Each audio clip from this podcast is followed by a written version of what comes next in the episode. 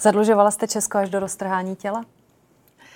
Dělala jsem to, co bylo momentálně potřebné, protože jsme se ocitli v těžké pandemické a ekonomické krizi a pořád to Česko ještě, nebo to, ty veřejné finance předám s menším deficitem, než je Andrej Babiš v roce 2014 přebíral. No co se týče jednotlivých schodků, tak úplně ne.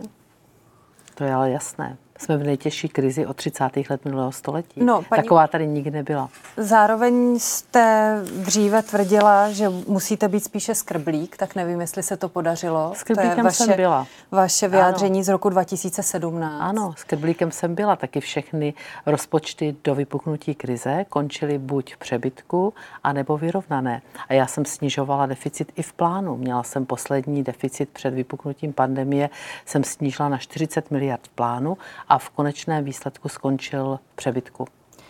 Andrej Babiš při vstupu do politiky právě v roce 2011 patřil ke kritikům ztrátového hospodaření ke schodku 105 miliard. Řekl, deficit je ztráta, kdyby mi někdo sestavil business plán se ztrátou, tak ho vyhodím. Tak mi řekněte prosím, v čem je dnes situace jiná, protože těch ztrátových rozpočtů tady je několik v řadě mm-hmm. tři roky za sebou a zároveň v roce 2011 jsme taky měli krizi. Vy jste zřejmě měla štěstí, když byla krize, že jste byla zaměstnankyní, pokud se nemýlím, takže jste neměla žádný problém. Ale kdybyste byla osoba samostatně výdělečně činná a my jsme vám zavřeli biznis, měli jsme vás nechat bez pomoci, to tady bylo takto v roce 2008-2009, já si to pamatuju. Když se státním úředníkům snižovaly platy o 10%, potom v roce 10 po této krizi, když se nikomu nedala ani koruna. Pracovala jsem na finanční správě a pamatuju si, v jaké situaci ti živnostníci byli.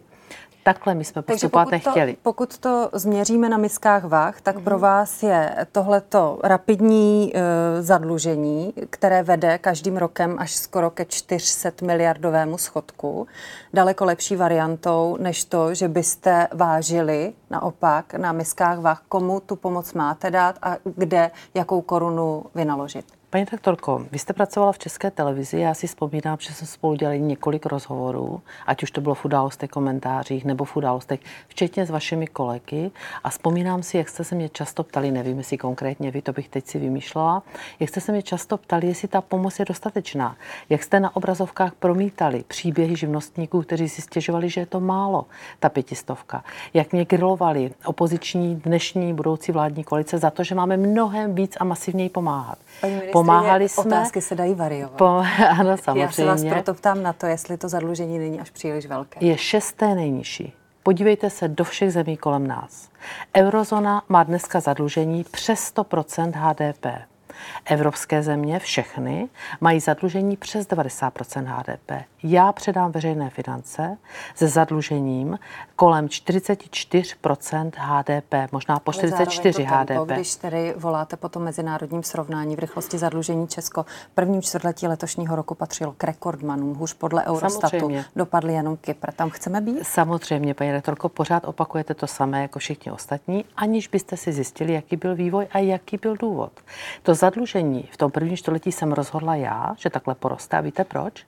Protože Česká národní banka už vysílala balonky, že bude zvyšovat úroky. Já jsem řekla, nakupujte a všech na všechny splátky, ať máte, prodávejte respektive státní dluhopisy, ať jsme předfinancovaní za nižší úrok, což se podařilo a teď už druhé čtvrtletí za sebou naše zadlužení klesá. Je na 42,7% HDP. To byla strategie obchodování se státním dluhem, abychom na tom ve finále vydělali.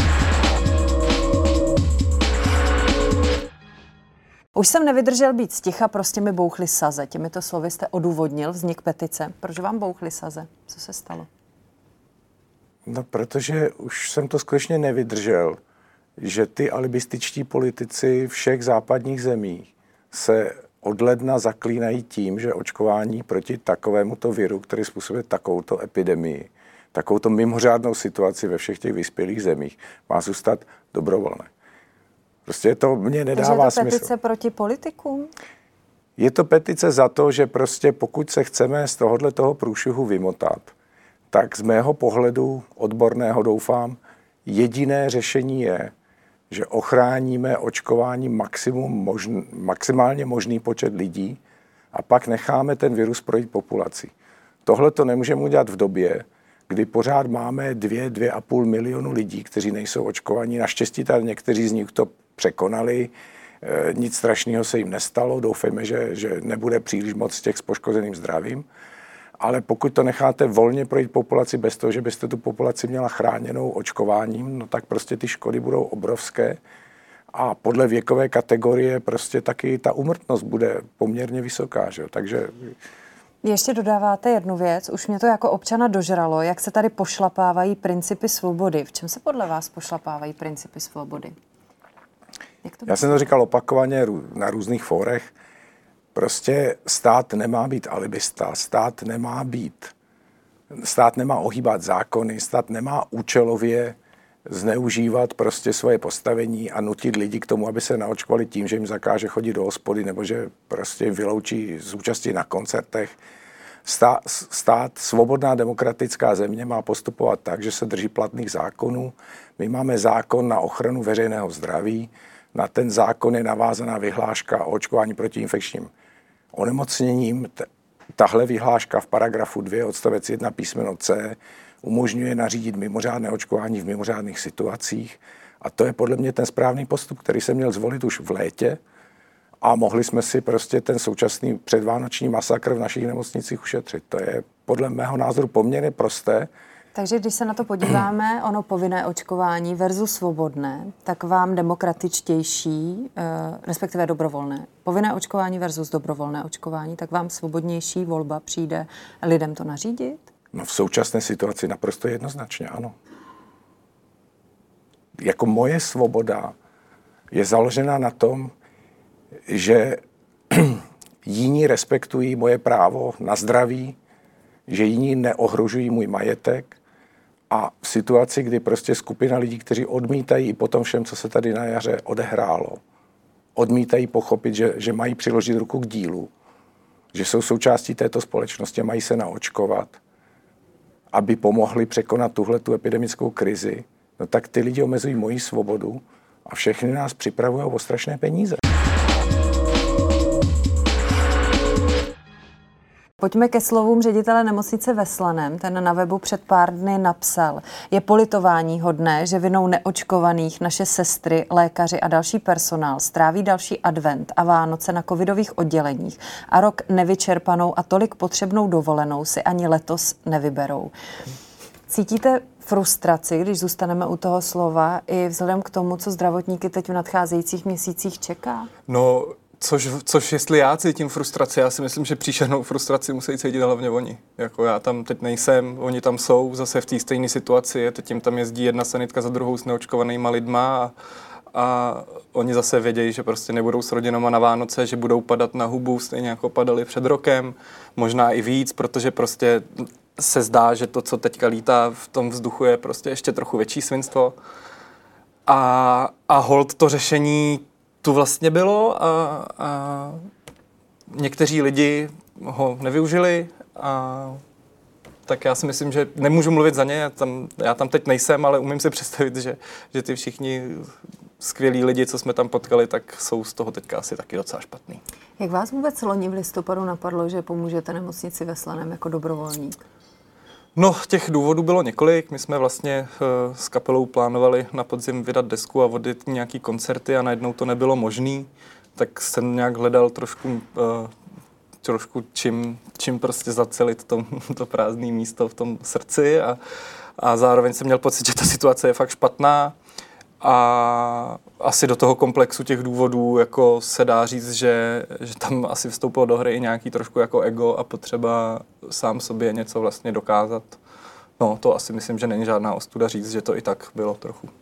A vy jste předtím s něčím podobným měl zkušenost ne. s nemocničním prostředím? Tak, tak ne, ne, ne. Právě já jsem, já jsem z, tam... z rodiny, kde teda lékařů je několik, od, od babičky přes sestru až švagra, prostě spousta, spousta lékařů, ale to je jako jediný kontakt, co jsem s tím s nemocnicí měl, bylo, když jsem kdysi na, na florbalovém soustředění dostal do hlavy a, a vezla mě sanitka do nemocnice, ale jinak jsem, jinak jsem s tím žádný zkušenosti neměl a o to, o to větší bylo moje překvapení.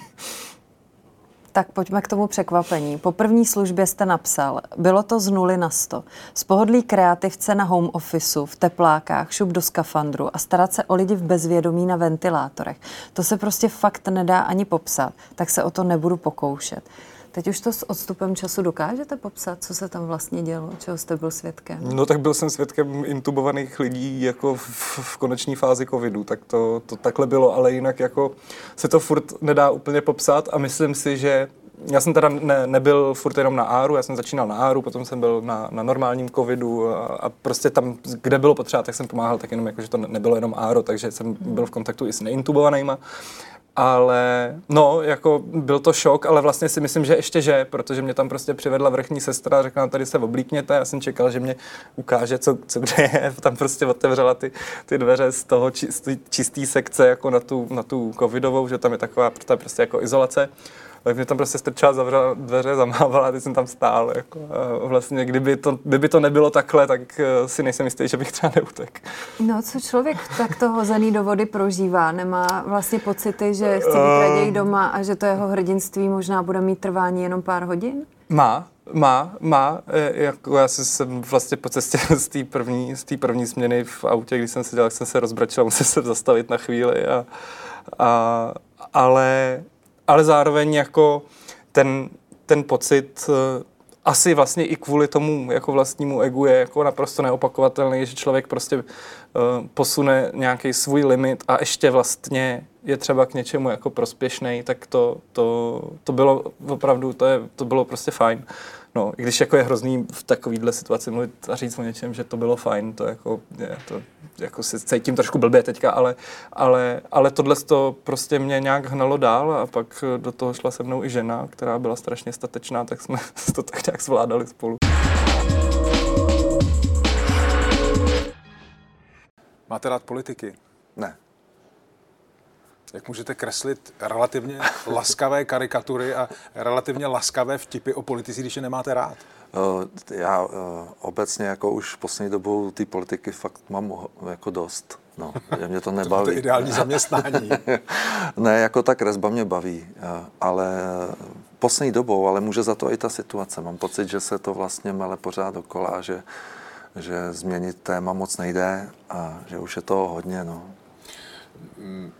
Je vůbec možné přistoupit k tomu, že budete kreslit karikaturu nebo, nebo vtip, eh, když jste jako naštvaný na toho politika, že ho jako opravdu hrozně třeba nemáte rád? Jo, jde to, jde to. Jo. A ten výsledek je jaký potom? Eh, snažím se to tam úplně jako nedát. Samozřejmě pro do, z mého pohledu pro dobrou karikaturu je důležitý nějaký odstup a nadhled. Mm-hmm. Ale někdy to člověk jako pustí, takový, že, že jsem fakt jako naštvaný a tak. A jsem jenom člověk a asi, to, asi se tam promítne. Je pravda, že mám radši takový ty, ty eh, vtipy, které nejsou úplně prvoplánový, Aha. kde jsou s takým odstupem. Vy jste v jednom rozhovoru mluvil i o časopisu Sorry, hmm. což je vlastně mm, taková opravdu jako zvláštní třída už mnoho, mnoho let, dokonce bych řekl i dvě desítky let vlastně existující hmm. časopis téměř samizdatový, kde vlastně jako se s tím opravdu nemažou, prostě tamní kreslíři a jsou jako vulgární prostě a tak dále. Jo. Tohle to vás neláká? Já si vůbec nespomínám, že jsem o tom časopise eh, někdy mluvil. Znáte ho ale? Znám, znám, ale vůbec se, jako, jako můžu o tom mluvit pouze z pohledu spotřebitele, z pohledu čtenáře, protože do něj nepřispívám. A mám, já, já mám rád černý humor. Eh, když je dobrý humor, tak je mi jedno, jaký je, jakou má barvu. Prostě. Ten černý humor mě baví. Mě zajímalo, jak se to poznává, jestli ten humor je dobrý. No to máte takovou, takovou eh, tabulku, jako, jako, takový něco jako dozimetr a prostě si to tím změříte. Jo, a není trošku nešikovný, že každý tu tabulku máme trošku jinak postavenou? A na tom je to postavený právě. jak jste jako kreslíř výkonný? No to se mi těžko odpovídá. Já si myslím, jako, že z pohledu jako eh, čtenáři mi píšou, nebo novináři, novinářům připadám, že jsem hodně výkonný. Já bych chtěl být výkonnější. A, a je co to, to znamená? No, eh, v průměru musím denně jednu kresbu do novin mít. Ale neznamená to, že musím jednu denně vyplodit. Mm-hmm to, to by bylo tak, tak vlastně strašně pravidelný a monoton, monotónní cyklus, že by mě ubíjel, já si to musím vždycky nějak jakoby dávkovat. Takže, Takže dneska se... jste nekreslil ještě? Dneska jsem nekreslil. Dneska jsem se připravoval na vás. Jak jste to dělal? Sednul jsem si do křesla, představoval jsem si vás a vzpomínal jsem na, na rozhovory, které mě hodně pobavily. Vaše, aha, jako aha. Laco Deči a tak. Jako. No, tak to je, to je úplná klasika. No, dá se to vzít úhrnem, kolik jste nakreslil vtipů? Nedávno jsem si dělal jenom takový jako zběžný odhad, protože od 1,90. kreslím denně, mm-hmm. takže když to budu počítat od 1,90. kolik 30 let, mm. krát 365, takže 30 krát 400, ale to, ví, to je jenom ty noviny. Mm-hmm. Plus ještě kreslím někam jinam. Takže takovou jako hrubou představu, ale od 1,90. Předtím jsem ještě od 89. kreslil do dikobrazu. Ano. A, a archiv kreseb mám od roku 2000.